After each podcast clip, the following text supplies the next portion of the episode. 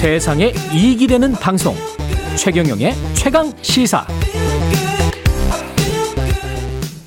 네, 정부가 2030 국가 원, 온실가스 감축 목표와 2050 탄소 중립 시나리오를 발표하면서 시멘트 원료를 폐 플라스틱 등으로 전환하는 그런 목표를 명시를 했는데 이걸 두고 시멘트 공장 주변의 주민들 그리고 시민단체에서는 효과가 없다.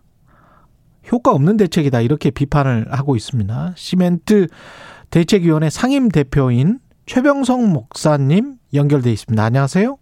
네, 안녕하세요. 반갑습니다. 예. 목사님 이게 그 정부가 발표한 시멘트 연료를 폐기물로 그러니까 어 시멘트 연료를 폐기물로 만들어서 그걸 뭐 뭐뭐 연소를 시, 네. 연소를 시켜 가지고 시멘트 연료로 만드는 건가 보죠, 이게?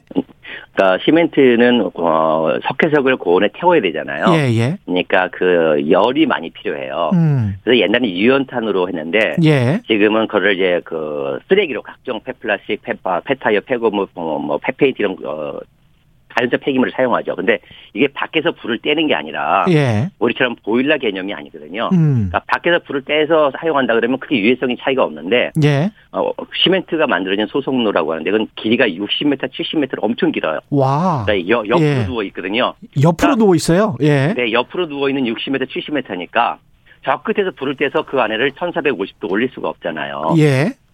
그러니까 석회석이 들어갈 때, 음. 석회석, 그다음에 뭐 하수로 소각제, 분진 등이 그 안에 들어갈 때 같이 그 안에 폐타이어, 폐고무, 폐비닐 온갖 쓰레기 같이 들어가서 같이 섞여 타고 난 제가 시멘트가 되는 거예요. 아, 그렇게 그러니까, 되는 거군요. 네, 예. 아무리 그 고온에서 고온이라 할지라도 유해 물질은 그대로 남게 돼 있거든요. 예. 그래서 결국은 어, 쓰레기 소각제가 시멘트다. 그래서 쓰레기를 사, 용한 만큼 시멘트의 발암 물질과 중금속이 높아지기 때문에 이게 아. 문제가 되는 거죠.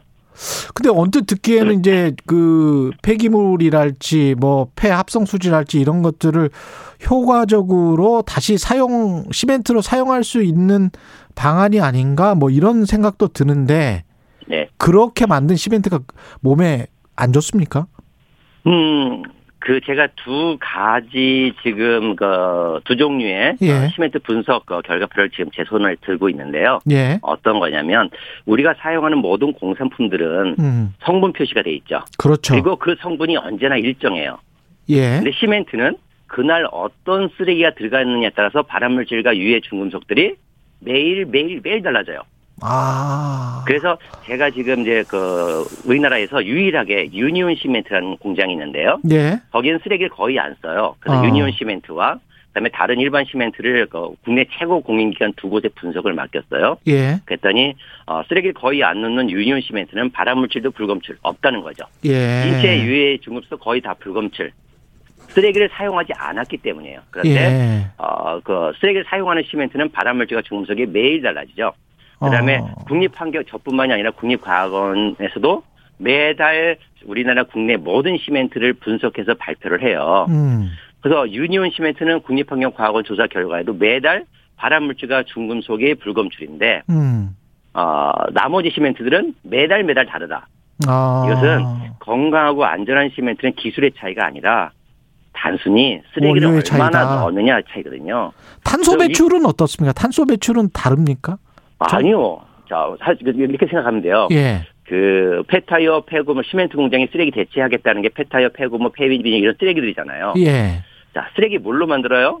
석유 제품으로 만들죠. 그렇죠, 그렇죠. 석유나 석탄은 같은 탄소를 가지고 있어요. 음. 그러니까 어, 이 폐타이어, 폐고무, 폐비닐을 썼다고 이 탄소가 배출되지 않는 게 아니라 예. 가 동일한 양의 탄소가 배출하고 있어요. 그래서 아. 이것은 탄소 배출, 탄소 중립안이 아니라 예. 오히려 어, 시멘트의 유해성을 높여서 국민들을 고통스럽게 하고 단지 어, 그 시멘트 공장에도 쓰레기 처리비를 받아 떼돈 버는 아. 시멘트 공장의 이익만 가져오는 환경 오염 아니다. 그래서 저는 이렇게 단 한마디로 말할 수 있어요. 이번에 정부의 쓰레기 대체 어 유연차 60% 쓰레기 대체하는 것은 대국민 사기이다라고 분명히 말할 수 있습니다. 그러니까 폐플라스틱 을 재활용해서 시멘트로 만드는 방안은 탄소 배출을 줄이는 것도 아니고 네. 그리고 시멘트의 유해 물질, 특히 이제 발암 물질이나 이런 것들이 섞여 있을 가능성이 높기 때문에 이게 굉장히 안 좋은 정책이다. 네. 라는 거잖아요. 그죠? 네네. 예. 근데 정부는 그걸 업, 업계 편을 들어서 이런 정책을 편 거다? 네. 아. 어, 그, 이제, 그, 탄소 중립위원회에서 발표하기 전에 예. 산자부와 시멘트 업계가 먼저 토론을 했습니다. 예. 그래서 산자부가 시멘트 업계를 그대로 받아가지고 예. 그거를 그대로 탄소 중립위원회에 올렸고 음. 탄소 중립위원회는 그거에 대한 어떤 검증도 없이 그대로 인용해서 발표한 것 뿐인 거죠. 근데 이제 시멘트 업체들은 지금 환경단체 주장이 과도하다. 유해 물질이 늘지 않았고 이걸 폐 플라스틱이나 이런 거를 좌우지간 활용을 하는 거니까 네. 그럼 어떤 그 순환의 고리에 들어가 있잖아요. 네네. 그렇게 되면 좋은 거 아니냐. 뭐 이런 주장을 하고 있는 거잖아요. 어, 시멘트 공장은요. 예. 지금 국내 환경 오염 물질 배출 환경부가 690개 정도를 왜- 어, 체크를 하고 있거든요. 예.